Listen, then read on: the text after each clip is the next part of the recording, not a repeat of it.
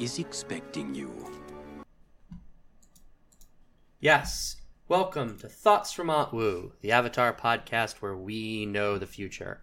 Today we will be discussing Book 3, Episode 17 Ember Island Players.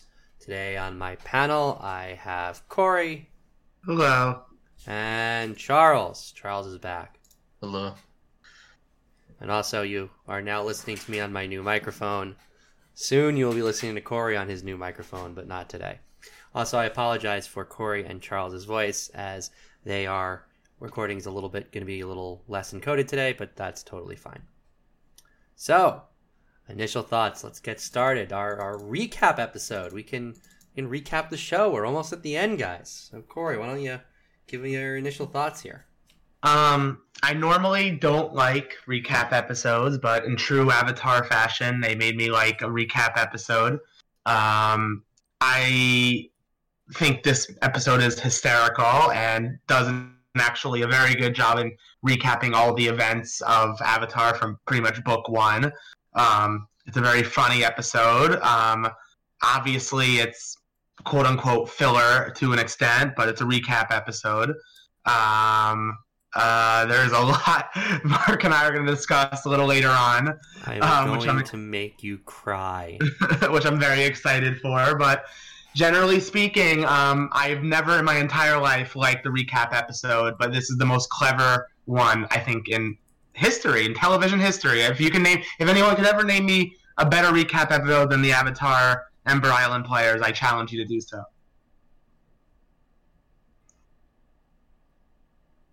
Do you agree with Strong that, Charles? Is this, this, this the greatest clip show in the history of television? No, I uh yeah. If you if you're looking for something that spans the course of a full episode, so a full twenty minute, twenty one minute or forty two minute block, then I guess. Um, I don't, I don't think it's the best clip show recap scene as if you can compare it to something shorter. So Well, we're only we are only talking about episodes here, not like oh we did a one particular one individual scene. no, no, no. I mean like like a shorter part of an episode that recaps a chunk of a series Mhm. or like a season versus this, which is recapping like everything but taking the whole episode to do so. Yeah, if that makes sense. Um, yeah, so I, I mean, best of all time, I don't know, but it's it's a great episode, right? And no Yeah. one's gonna contest that, and it's like in it, it parodies itself, and it's kind of funny that they do so, but um, but it, it's kind of returns to that season one style of Avatar that you can't help but enjoy. So that's that's awesome. yeah. I, I think there's yeah. This is definitely an incredible clip show um, for our kind of calm before the storm of the finale and give us a nice recap. It's a really fun in universe way to do it, um, and just the idea of the Avatar gang going to watch a play about themselves is just really really funny. Um, I just kind of love the even the opening of these episode where Sokka is like, "This is the type of wacky, time wasting nonsense I've been missing," and it's like, yeah, that's that is there's something to that. Um, but I, I think that this episode is is interesting in its in its timing in many ways um, because you, you set this up as you have the invasion, you know, really big, big, and then kind of a, a come down and the sort of set of Zuko um, field trip episodes, which are kind of not low stakes, but definitely feel slightly lower stakes. And then this is sort of our our last moment before we're going to get up to the big, big energy of the finale. And it's interesting where this exactly fits within within the story, um, especially with Aang and Katara, which, as as we hinted at before, we will we will get to in, in a bit. Um, but that said, yeah, I think that they're they do a really great job of lampshading themselves while also being really funny. Um, it's it's it's the rare moment where the show is both very funny, but also making fun of itself for being not that funny. And I think it's a really hard thing to pull off. I feel like a lot of shows will like write the bad jokes and then be like, "Yep, we see, we know that was the bad joke."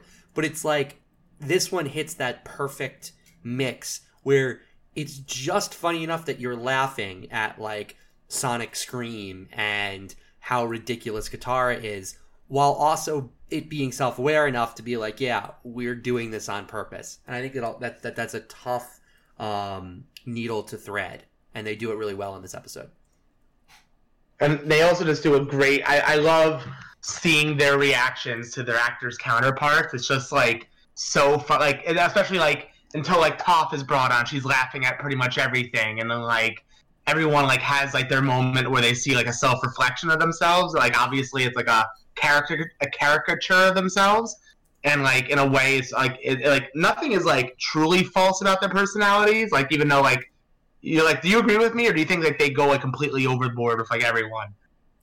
Um. So I think that they they obviously are going completely overboard, and I think some of them, specifically Katara, is a little bit too far. But the thing that I find really nice about it, and and I, I wrote this, you know, we'll get to this in a bit, but I think that this is one of the uh, for being a recap episode ostensibly, sort of recapping you about the plot. This also does a great job of actually recapping who these people are. In that, fundamentally, Avatar: The Last Airbender is a story about the loss of childhood. It's about how being thrust into this war forces people children to become adults very fast. And this episode did a great job of reminding us how young these people are. For one thing, we get to see sort of what they could look like from a sort of over the top perspective. That, you know, Katara, yes, she is emotional. Yes, she can be sort of the friendship speech character. But, like, she's not that. She's not an over the top parody of herself. But on top of it, I really like the way while they're watching, they're all kind of in on the joke. Like they're all like when Katara starts doing it, they're all kind of giving her the no, no, you're not like that at all. Like they're kind of making fun of each other. And that feels very true to like the way, you know, adolescents act towards one another. That you will make fun of your friends in ways that are even you know over the top and ridiculous, but you'll do it anyway because it's just kind of that's how we people are. And in this episode, the the gang felt very much like kids again. And I think in a recap episode, which is designed to put us back in the mindset of where we were throughout this entire series, to kind of have a nice reminder of like, yeah, these are teenagers. They're not adults. They are just kind of a bunch of goofy kids. And are having to deal with the fate of the world is really brilliant and a way to take a comedic episode and at least add some substance to it. Right. So we're gonna go. This is because this is a recap episode. We're gonna kind of do things a little differently than we normally do, than just sort of going moment by moment with the episode. So while I was watching, I, I made a list of every episode that they reference within the book or within the episode or in the the clip show. Um, and it's interesting how book one heavy it is. So, Boy in the Iceberg, Southern Air Temple, Warriors of Kyoshi, King of Omashu, The Waterbending Scroll, The Blue Spirit, Jet, The Great Divide, The Siege of the North Parts 1 and 2, Blind Bandit, The Chase, The Drill, Lake Laogai, Crossroads, The Painted Lady, Sokka's Master, Invasion, and Western Air Temple. so impressive. so a question. So a couple questions. Do you think that the reason that it is pretty heavily book one, you know, most of these episodes are are book one, is a more of a reference to the fact that they were kind of just traveling around doing random stuff and therefore the playwright had more information about it? Or do you think that it has to do with how much of Azula they were willing to put into this? I think it was the first option. I think uh, it's because even the, the, way they opened up the play, they were like, "This is just from accounts of like where the playwright got his accounts, and then like one like very helpful cabbage salesman." So I think it had more so has to do with that's when they were doing their like weekly travel episodes. Like I feel like it changed. It, it became more structured in book two and book three. And book one is when it was really going to like town of the week. Yeah, I mean, I, I, agree. I mean, I think it has a lot to do with just the fact that um, they were traveling more. Like in book two, they spend a lot of time just like in Ba Sing Se, and you know that's harder to to get information on. That said, the one thing I find interesting about this is just thinking about the play, The Boy in the Iceberg, as it's being performed for a Fire Nation audience. The Fire Nation is an you know authoritarian state. There's no way that they're not thinking about this on some level as wartime propaganda. And I wonder if because as you get into book two, Azula becomes the main villain, and Azula is still royalty in the Fire Nation. If there's something to like, they had some other stuff about sort of from the book two era, but mm, maybe we're not allowed to air that because the fire, you know, the, the, the government would get mad about it. And it's easier for because clearly like this is built to be a little bit comedic and you know, the way they play Zuko and Iroh is obviously like, yeah, these used to be our heroes, but we're gonna make bring them down and make them really funny, and people are gonna laugh at them. Like that seems pretty clearly like a a let's actually like hurt Zuko and Iroh's like character as they're traitors now. I do want like just sort of thinking about this as like propaganda, how that plays into all of it.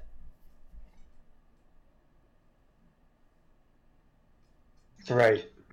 I mean, you could say that, but at the same time, as with any propaganda, it's not particularly difficult to twist the uh, details or the portrayal or even the nature of uh, anecdote to serve your own ends. I, think if they if they had enough, they could have you there's a lot of there's a lot in book two where you could portray Azula as clearly, I mean, and, and the show even portrays is clearly dominant, and the the gang gets away by luck or by or triumphs through to a kind of fluke. It, would be pretty easy to make that characterization, and then weave well, but but the... they but they do. I mean, it's not like Azula isn't in this at all. It's just I feel like on some level they restrict how much you see of book two to the moments that, as you say, put Azula in a really strong position. But what I mean is, even the ones where she's weak, the nature of propaganda is such that you can.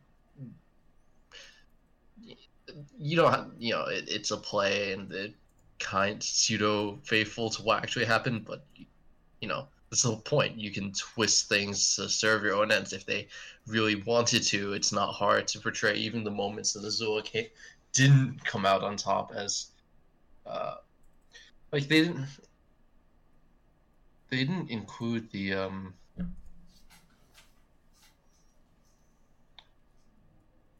Well, I guess they, they, they might not have been able to know, but they didn't include the uh, the what's the name of the episode? The cave episode where Aang gets Cave bolted? of Two Lovers. No, no, no, no. Wait, where what? Aang where Aang does what? Where uh, Azula lightning bolts Aang Oh no, they did Crossroads. That was Crossroads. Fuck. Yeah. I can't keep track of that. uh... that, that that that's fine. Just just say withdrawn and move on. No, I refuse. Your Honor, I, I'm gonna stick to my point. And I need uh, to go get my gavel. Uh, I'll raise a I'll raise an objection and appeal. Fuck oh. you, Mark. oh, okay. who who? Okay, we'll we'll, we'll take it. I'm, I'm appealing to I'm appealing to Linz when uh, such a when such a venue becomes available. That was a low blow. Sorry. Um, no, but even I mean, but let, then... let me let me put it this way for a second. Sure. So, so they you have the scenes with Jet and inside Lake Laogai.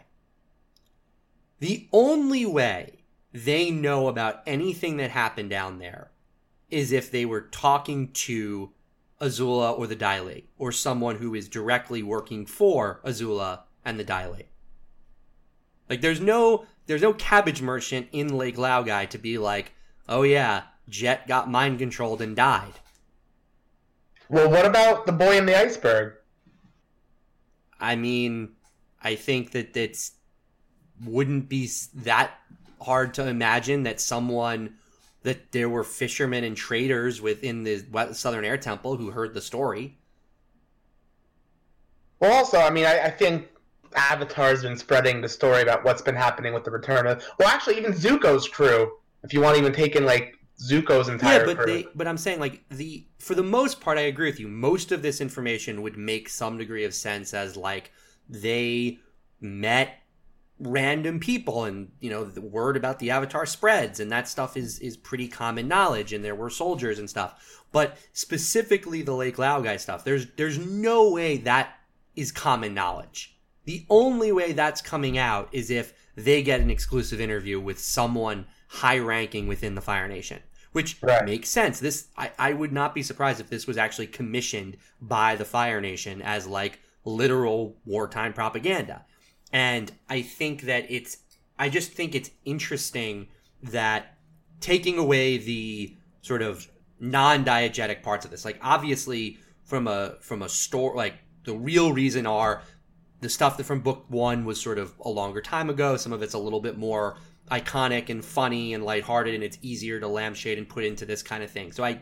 I understand why, like at, at its core, like I know what the reason is, but like trying to go with a truly diegetic reason, I think that it's interesting to think through if you are, let's, you know, I get, you know, let's say you are the head of, you know, you're a cultural minister of the Fire Nation who has, you know, is overseeing this, you know, the, this, this piece of propaganda. The choice to be like, let's be very cautious with things that are A, more recent and B, more involved with actual high ranking members of the Fire Nation versus stuff that we can just make fun of Zuko and Iroh because they're traitors and let's just do that. I right. mean, didn't correct me if I'm wrong, but didn't they capture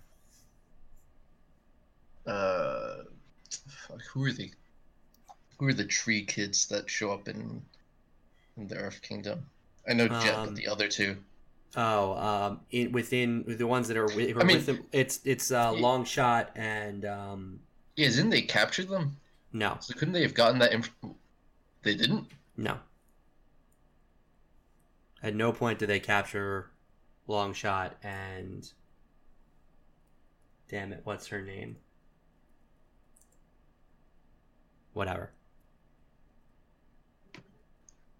And even Oh. if they capture them, they'd be in a Fire Nation prison. How would that change? Oh, because they'd be tortured for information and then soldiers would have it and then there you go. that doesn't strike me as the kind of thing that like random soldiers would have. That strikes me as something that would really only be known by like pretty high ranking officials. Uh, having recently worked in a decent number of government agencies, I can tell you that classified information is not very classified within. It would be the United States government and not the Fire Nation. I, I, can I can attest to the same within the Chinese government as well. That's Within within the governments, the classified information. I mean, I- it, you know, it depends on how sensitive. but let me but but here's the thing. But are do you really think that the Fire Nation would be okay with them putting out a play that references classified information? I'm putting classified in quotes here, obviously. Yeah. Um, I- I mean, that if seems very care, doubtful to me. Well, if they don't care about the information anymore, I, right? Like I- things get declassified all the time. Didn't we just get something from the? Uh, Not things that happened less than a year ago. Well, if all of the relevant parties are you know, uh, disabled or or can't be yeah, dealt I with, have a hard I have a hard time believing that the inner workings of a of the Dai Li is something that the Fire Nation would have been okay with putting out without a con making a conscious decision to do it. I just I can't see a world where like that kind of thing is just like out somewhere, I and they they got meetings with Dai Li agents. I, I don't think that that that controversial just because they I mean outside of what Azul does, we don't see a lot of, if any, integration between the Dai Li and the rest of the Fire Nation elite. But are, do you, are you saying you think that this is like literal journalism, and like this is free press, and they were allowed to do whatever they wanted? No, no, no. I just mean that. Um, I just mean in the context that rumors and interesting stories have a way, even in situations where they shouldn't be, have a way of getting out and around. And it's not. Im- I'm not saying it's the most likely, right? If you're going to do an Occam's razor, then yeah, you know, the Fire Nation Azul and and Ozai were like, yeah, here's the information. You're allowed to do this. You're not allowed to do that. Sure. I'm just saying it isn't impossible. I, I, I mean, maybe you're right. I just think, yeah, Occam's razor. It just it seems to me that this is clearly propaganda, and I think it makes sense to me that the Fire Nation sort of gave them a few tidbits, some stuff to be interesting because they want this to be successful and they want this to be interesting, but not, but do it in a way that's very calculated. I don't know. I like thinking about this com- comedy play as like serious propaganda and a calculated strike by Azula. What are your thoughts on um, Aang being played by a girl? Um, I mean, how many iconic anime voices are girls? No, I'm not. Well, Oh. yeah, I'm not talking about, I'm not talking about anime. I'm talking about in the play. I know, I'm, but I, what I'm saying is how there. Are, I do feel like there's something to the fact that like a lot of the voice actors for like younger men have been Yeah. women over the years. Well, that's 100. percent But then, like, not only being a girl, but like a, a theater, like peppy, klutzy, like, hey everyone, like that type of like showman type. Because that, that's like a I- big part. I'll be honest, I didn't hundred percent love it. I thought that like I'm not totally in love with the oh, Aang is a girl, that is the joke. Like that's maybe not something we should be doing anymore. I don't think it's like awful, To be fair, this is a pretty old. I mean, no, it's, still a different time. yeah, but I, I'm just saying, I do think that's all. I'm not in love with like the oh, a girl is playing me, therefore I'm offended by that because you know it, it, it comes off a little. There's a little datedness, a little, a little transphobia. not as not as bad as uh, Yu Yu Hakusho, but it's Well, that was really bad, and we don't need to discuss that. Um, also, there's like the little things in this episode. I, I should have taken notes, but I'm, I'm remembering it now. But like Zuko had his scar on the wrong side of his face. Oh yeah. Oh, I, that and the, the, the, the kid coming up to him and being like, "Your Zuko costume's pretty good, but the star scar is on the wrong side." I'm gonna be honest. I don't buy that. I don't think that makes any sense. I do not think that the Prince of the Fire Nation. It would be like people wouldn't know that, but you know, whatever. I mean, it's not like it, the, this is a different time. There's not like you see his face. It is true, and he was not Prince of the Fire Nation for most of the time he had the scar. So, in that case, I can. But It, it it's possible, and it's not like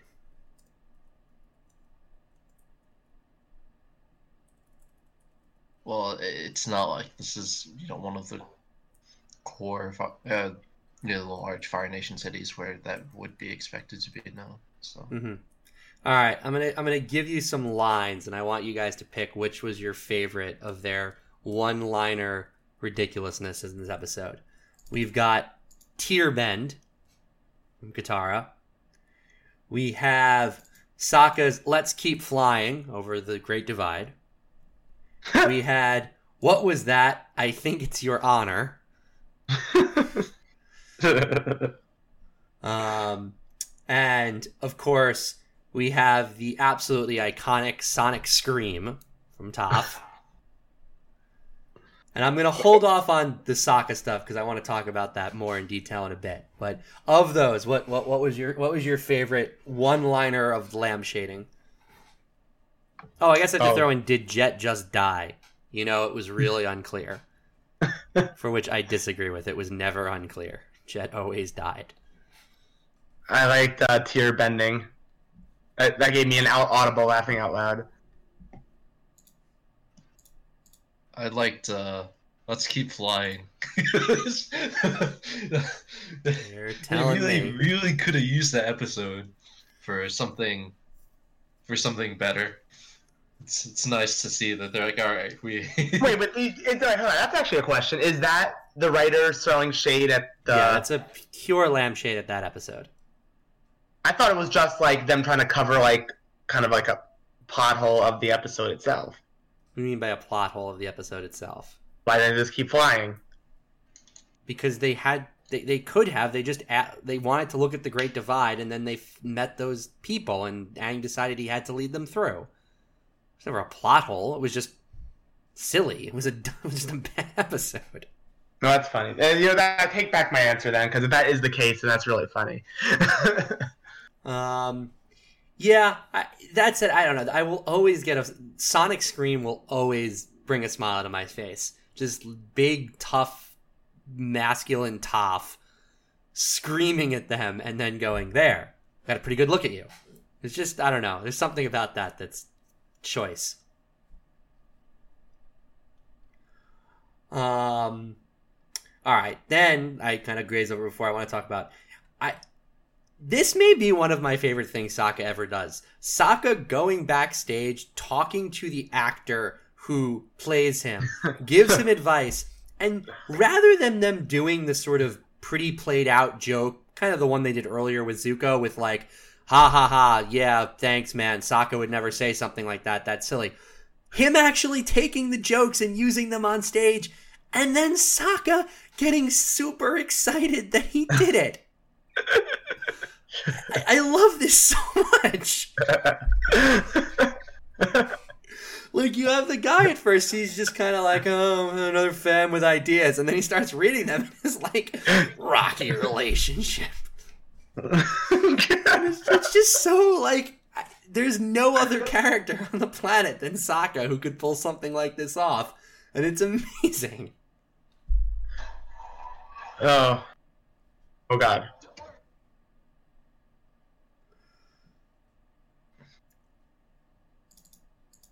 So, okay. All right, I guess let's let's do let's do two minutes on something first. So, um, Cory, you are you are our resident Iroh. Um, uh, what what would be the proper term here? Super fan. Yeah, he's my favorite character in Avatar. How do you how do you want to talk about uh, Iroh's portrayal in this episode? Um,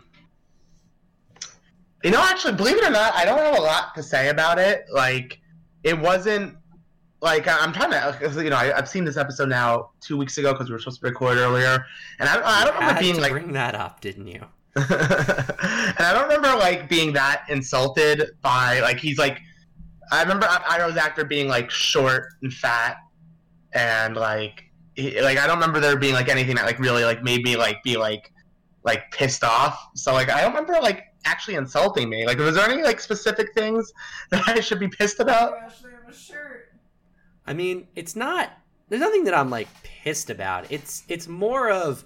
I mean, again, this goes back to what I was saying earlier. Like, I view this as very clearly Fire Nation propaganda, and yeah, he's therefore like disgra- he's like very disgraced in this attempting episode. Obviously. to literally attempting to discredit him and like his. I'm help myself to another slice, and his sort of you know I'm going to just eat lots of cake and kind of be. But here's, you know what's funny? Actually, I'm glad you brought this up because now you're, you're, you're, you're, it's a good point. I feel like this is actually how a lot of Fire Nation loyalists, like that are loyal to the Fire Lord, actually view him. Like, take the show, the show parrying him. Like, I feel like everyone calls him like you're flat, you're, you're fat, you're lazy, you're disgraced, you're. So I feel like this is just a, reflection of how the Fire Nation. When I say the Fire Nation, I mean the people loyal to the Fire Lord actually view Iroh, the people that actually know him. I mean, I think that that's, and I think that's a deliberate choice. I think that that's what Ozai has been trying to set up for for years. Like Ozai wants people to think of Iroh as the failure of Ba Sing Se and this sort of guy who was disgraced, lost the throne, and is now fat and jovial and a traitor. And also, just look at how he was treated when he was in prison by like the guards. Like, like Yeah. it's it's just a, again, it's all of this is just an extension of what we're seeing in the show.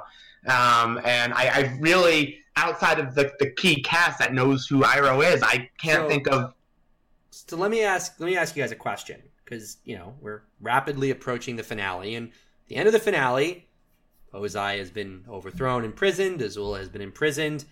Zuko has taken over as the Fire Lord, and Iroh is at least somewhat involved in this in some way. And if uh, you know, spoilers for the comics, there is a moment where Iroh becomes temporary Fire Lord.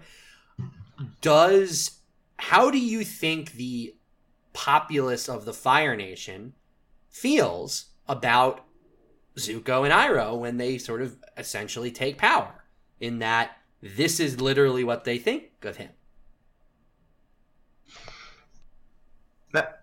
That's very interesting because again, this is not this is a different time, and generally speaking, like when there's like a power transfer, I think public, I think the general public, like the like let's let's compare it. This is Japan, right? If you want to compare it to Japan, like there was the emperor in World War II, and then like he went to surrender like when when when Japan surrendered and then like I guess you could say like America started being like the de facto government like public opinion did sway towards it so I at think least at least give him uh, pre- credit for ending the war.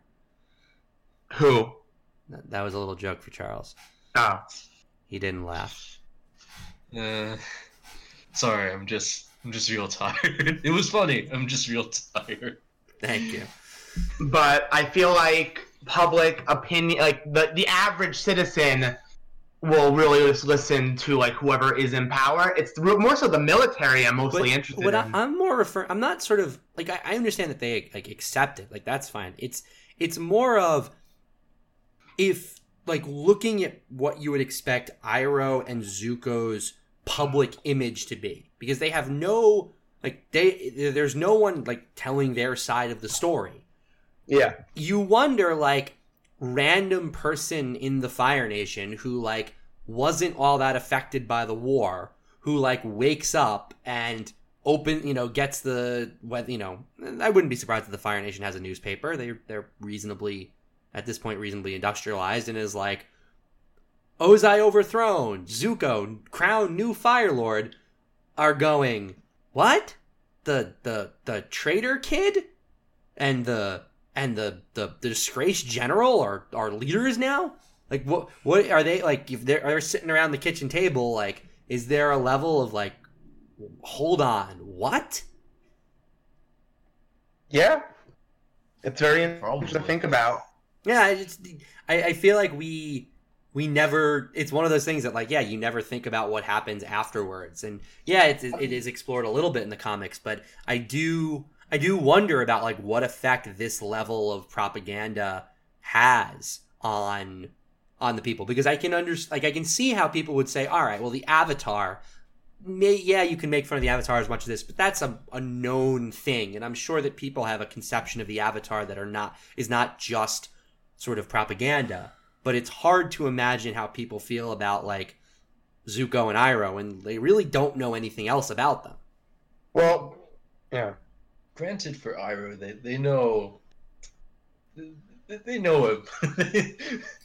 he he he was crown prince. He you know he he did have a lot of military achievements. I, I don't think Iroh would not have been I unknown. it was the was the draft. Well, that but but that but that's what I'm saying. I'm wondering because of the fact that they no, in but this. I mean, Mhm. I don't on. think the propaganda does as much because people know him. the only The only reason I disagree is if you look in specifically in this, the way they treat Iroh is entirely as a joke. It's not like they set up Iroh as like this is this great man and he fell and became a traitor and you should hate him. It's just like he was a joke from the beginning and he's a joke at the end and that's the entirety of of his character and I I do think and again, we are, you know, going very I'm like really going far down this propaganda rabbit hole. Not that there's anything wrong with that for us, but I think that there's a very deliberate like I think that that speaks to the way you would think to portray this guy. Because again you're you're talking about someone as you said who is a war hero who is the dragon of the west and you know theoretically should have you know would have gravitas. And i feel like no one's going into this story and being like wow they really they really did something weird with Iroh like that's who's who was that? I feel like you're they do this because it's like at this point Iroh's reputation has fallen so far that it's like nah, we can just. Well, it's not very fair because this is a comedy. Everyone's character in this comedy is really played up for kicks. Like I, I, I, I included the the person who you said had to be respected. That included. I mean, Cory's right. Like, it's a comedy. They made fun of everybody, powerful or not. I, I suppose. Ozai not that much making fun of Ozai. Yeah, but he only shows up for like what one scene. Not that much making fun of Azula. Yeah, but she's fucking nuts. so... oh. So that so that's okay. That's that's how we're judging this. Well, no, I mean because she's real power to punish them afterwards. Mm-hmm. Right? You, you you don't jest at the emperor too much because if you poke him the wrong way, he's just gonna have you killed. Except with Azula, she'd, she'd make it. She'd make it slow and painful. Yeah, exactly. See, don't mm-hmm. don't make fun of Azula. All right, I'm I'm gonna take this moment to have a to have a little rant now because because I need to I need to vent about how much I hate the Aang and Katara stuff in this episode. And Cory is not allowed to smile during any of this, or I'm blurring out his or I'm blurring out his camera and replacing it with a photo of Joe Biden. Oh, jeez. That's my threat to you. All right. I hate everything about this. Everything about Aang and Katara in this episode. And I want to be clear about something from the start. I do not object to actually what happens. The idea of Aang Katara having a somewhat complicated relationship and not really knowing what they are, perfectly fine. Totally makes sense. I totally understand how two people in this situation of, again, being children who are thrust into a war would have trouble sorting out their feelings. The problems I have with this are entirely non diegetic this being the last episode before the finale, and the last interaction between Aang and Katara before the literal last scene of the show, where they kiss. And I guess they have one line back and forth with each other during the prep of the finale, and that's it. Really just does not work. For this to be the sort of last moment of of Aang and Katara sort of discussing who what they are to each other. And then at the in the finale, it's just everything sorted out and they kiss. Does not work for me. I am a Kataang shipper. I will be forever. I really think that they have a great dynamic as a relationship. I think Katara fits in extremely well for what the right relationship that Aang needed, and I think Aang is a really great partner for Katara that said, this just it just doesn't work. That they have this weird, complicated. I don't know what I am. Aang, I'm not sure. Then Aang tries to kiss her again, and it's weird and awkward. And also, Aang, you know, you don't don't do that. And someone says no, you, you respect that, and don't continue to kiss them. it's it, that was very hard to watch. I, I just I just don't fully I don't understand its placement. Like if this happens three, four episodes ago, and you just include something else, you include some moment of them, okay, let's resolve this issue. great. They just they never resolve it, and it's weird. All right, Cory, mm-hmm. you can talk now. Say whatever just- you want. Th- this episode, and then I'm, I'm I'm so glad you admitted it because like this episode leading into the finale shows to me why I don't like Aang and Katara together. It's I feel like since episode one, again, I always viewed the show when I originally watched it, even as a kid, to the second time I watched it on my own, to the third time watching it now for this, as Aang having a, a young boy crush on an older pretty girl. And yes, there there is some chemistry there because Katara is such a good, loving character, but I, I feel like Katara treats all of the people in her life like that in a way. And I, I feel like this was like rushed at the end and, and hand fisted in to like really wrap that into a bow. I, I I'm sorry, like I just see so much more chemistry and and and weight in in someone like Katara and Zuko. And I know you disagree No. with me on that. There's no but- chemistry. I'm sorry. It's just it's just not there.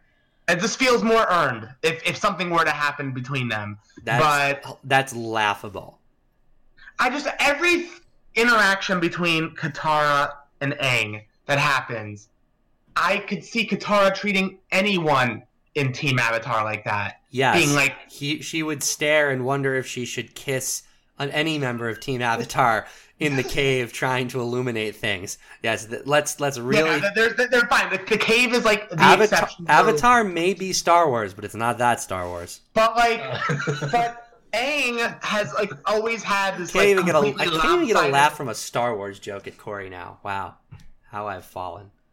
because no, I'm in like the zone right now. I'm thinking about every episode now, and like every episode has been more one-sided of Aang like Katara, and Katara's just like "Uh," shrugs, and this episode actually Shrugs. epitomizes it. No, that's not true. I again, I absolutely do not disagree. I do not understand what they are going for in this episode. They've clearly like there's no way you write this clip show having not written the finale already. Like that's not okay, this is not how writing works. Like they know what the finale is going to be. They know that Annie and Katara are going to kiss in the finale. I just it just really there needs to be something else. We're we're missing we're missing a scene. We're missing a moment between these two people, which again, maybe it happens. We don't actually see every moment of every day from these guys. Look, I have defended Kataang many times. I, I completely disagree with Cory, and I'm not going to rehash that again now. At some point, maybe we'll do like an actual like full shipping podcast, but I don't I don't want to Oh God, kill me! spend hours on that at the moment. But one thing I will say, and I, again, as I said earlier, I want to be as clear as I can. Do not kiss a girl after she told you she doesn't know what her feelings are and clearly doesn't want her to. That is wrong, and you shouldn't do it.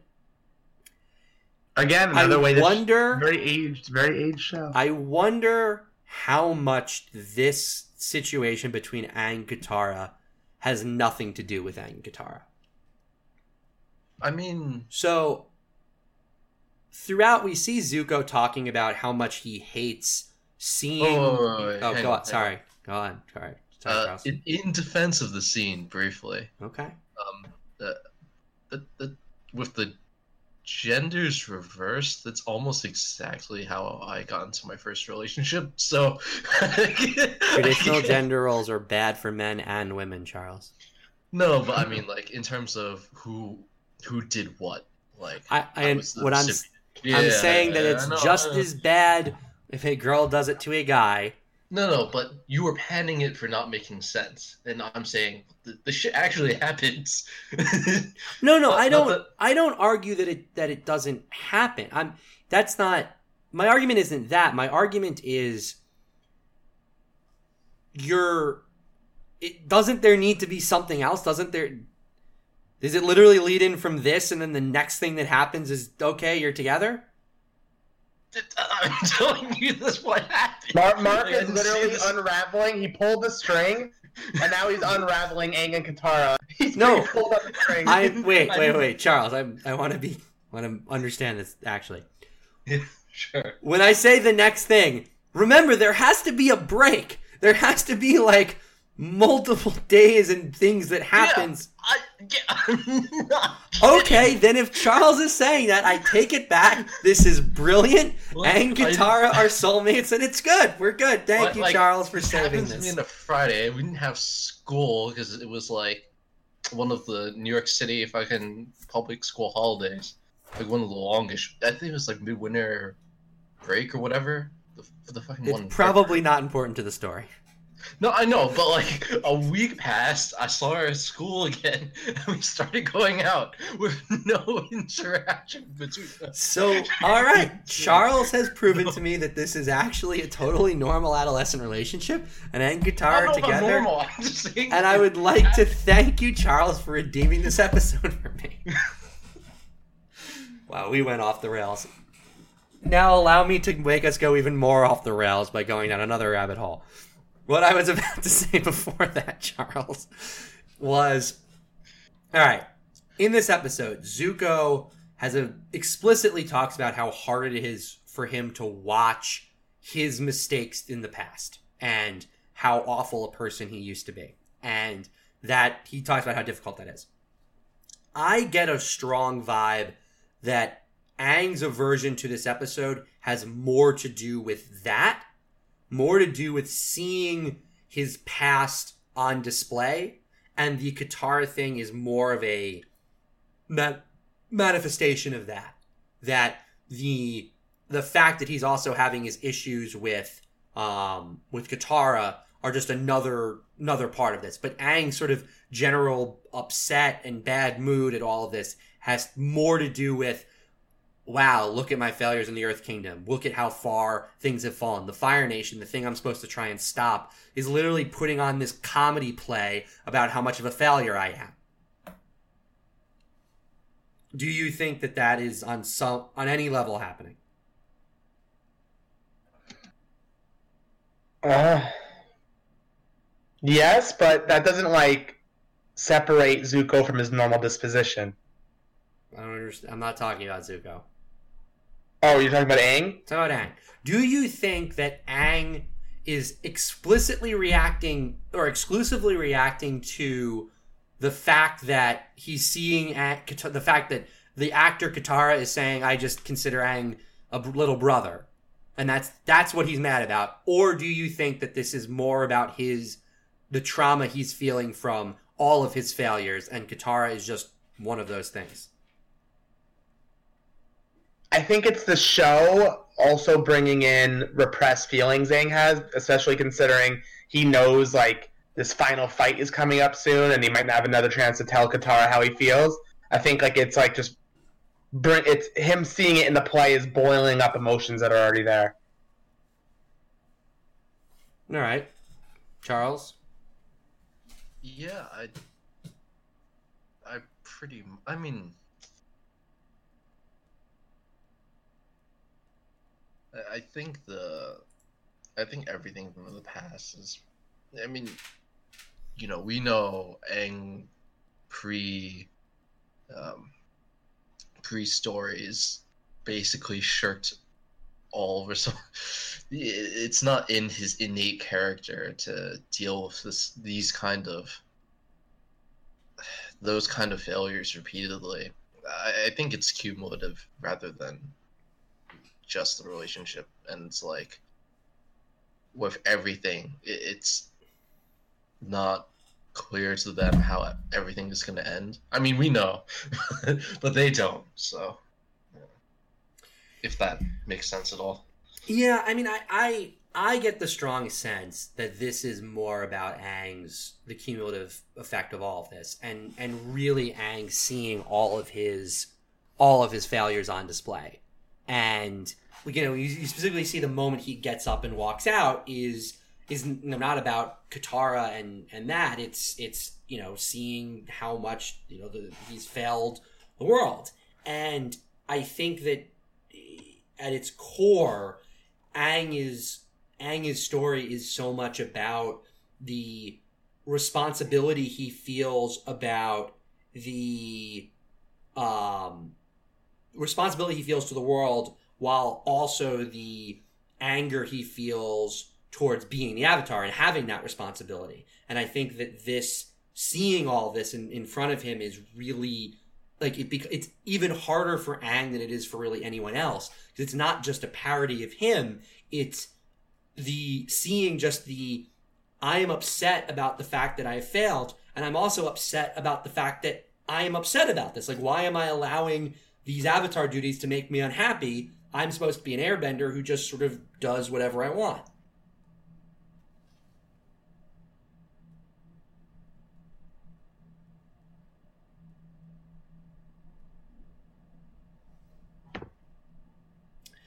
All right. Um, that's for the most part most of the stuff I've got. Any uh, any other lingering thoughts, guys?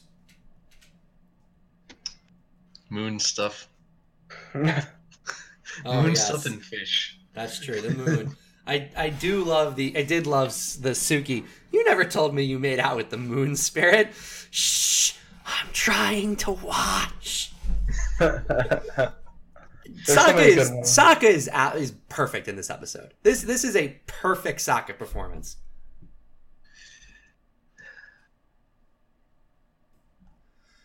Yeah, I Um, mean, I, I just wanted to say it. It was, Yeah, it no, was you're- really you're- funny. you are you are right. That is a I should have I should have included that in my uh, jokes uh, top jokes. That that that is a really good one.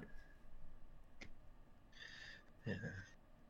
Yeah, and it's, or even another Osaka moment I forgot about. Just the the moment in the very beginning where he's just like, "Huh, huh it's it's us!" Like he's so excited that they're on screen together.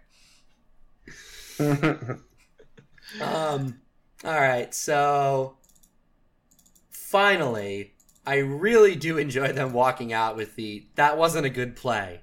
Well, the effects were decent. The uh, that the the ultimate review of of a movie that shall not be named. um, what are you gonna say there, Mark? N- nothing. I'm going to say nothing. There is no war in Ba Sing Se. There is no director named M Night Shyamalan. oh, oh, I thought okay.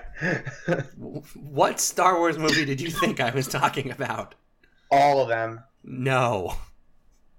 For once, I'm not yelling about how bad Star Wars movies are. It's a rare occurrence. All right, with that, why don't we give our final thoughts and our rating? The second to last time we will be doing this for a single episode. Oh, we doing the. we'll see how we're going to do finale the joint? finale. I don't know. It's four episodes, so we could take nine hours and do a single podcast. Ooh, Oh, I'm That's down. no. We will be so bad by the end. That's that's that's the best part. I don't know what when- when we're all high from exhaustion, it'll be great. We'll Sure. back at them. All right, Charles, kick things off. Final thoughts and ratings. Book three, Yeah. episode seventeen. it, it's it's a great it's a great recap episode. The portrayal is really funny. It makes sense in context. Um, it, it's nice, even from a meta perspective, that you know they, they can throw shade at how at the characters and at themselves as writers, and you know, it it does. Uh, we talked a lot about, more about this in book one. It, it balances, you know, comedic and storytelling aspects really well. Um, eh, granted, you know, I didn't have the same same feelings as you did about the um, about the Katara Aang non-play interaction, so it didn't bother me. uh, and you know, Sokka, as you mentioned, is great. Um, rating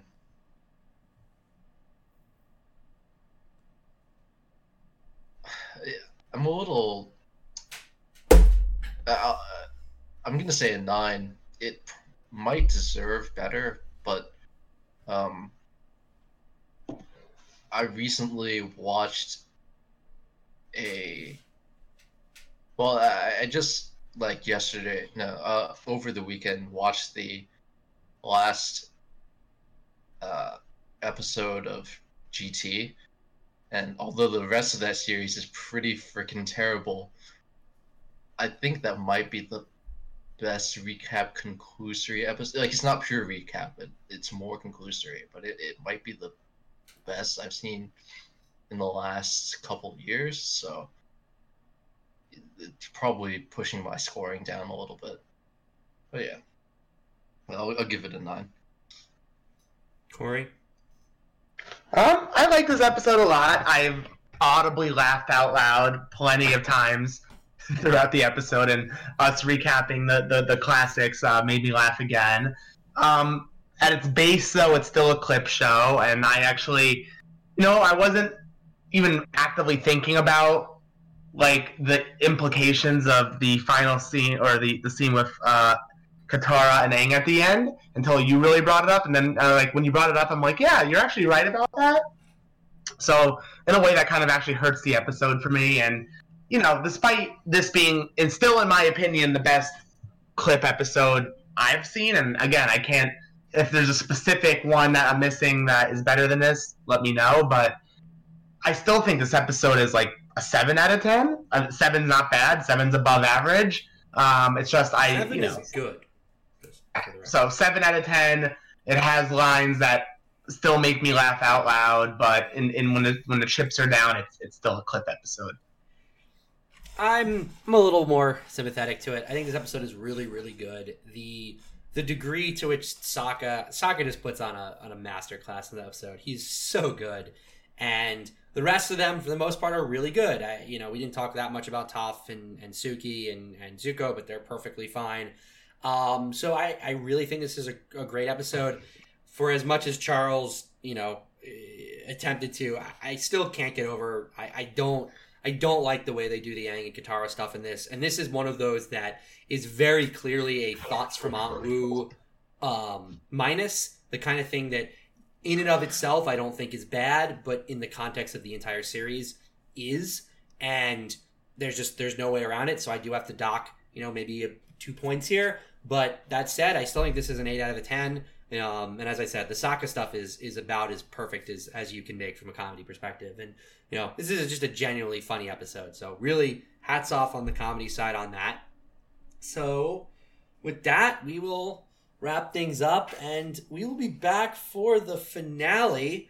It's that's going to be in some parts. I we're not doing all four at once, but we'll we'll trickle some stuff out. We might, you know, we're definitely going to do you know eh, the episodes individually. We're definitely going to do something about the in, the finale as a whole. We'll probably do something about book three as a whole. We'll probably do something about the series as a whole. We'll might do other things, and then we can power on through into the Legend of Korra. So thank you everyone for sticking with us. It's exciting that we're getting to the end, but it's been a fun ride.